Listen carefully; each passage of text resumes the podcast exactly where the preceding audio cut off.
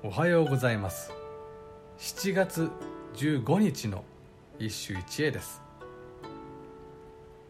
新古今和歌集より白河院。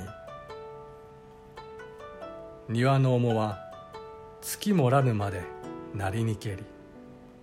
梢に夏の影茂りつつ。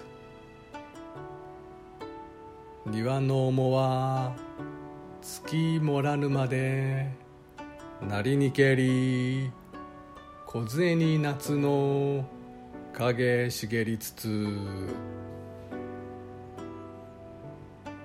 白河院というと独断専行。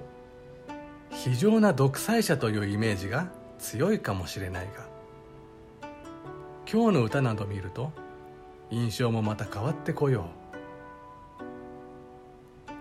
う。庭の表面は月の光が漏れないまでになった。木の枝に夏の葉が茂りに茂って。見どころは梢に夏の影。なんとも麗しい言葉ではなかろうか。さりげない表現だが人柄というものは案外こういうさまつににじみ出る。ところで和歌の月といえば秋のものと固定化していないだろうか。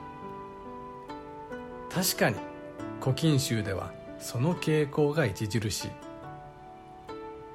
しかし考えてみてほしい。月なんてのは毎月決まってお目にかかれるものだ。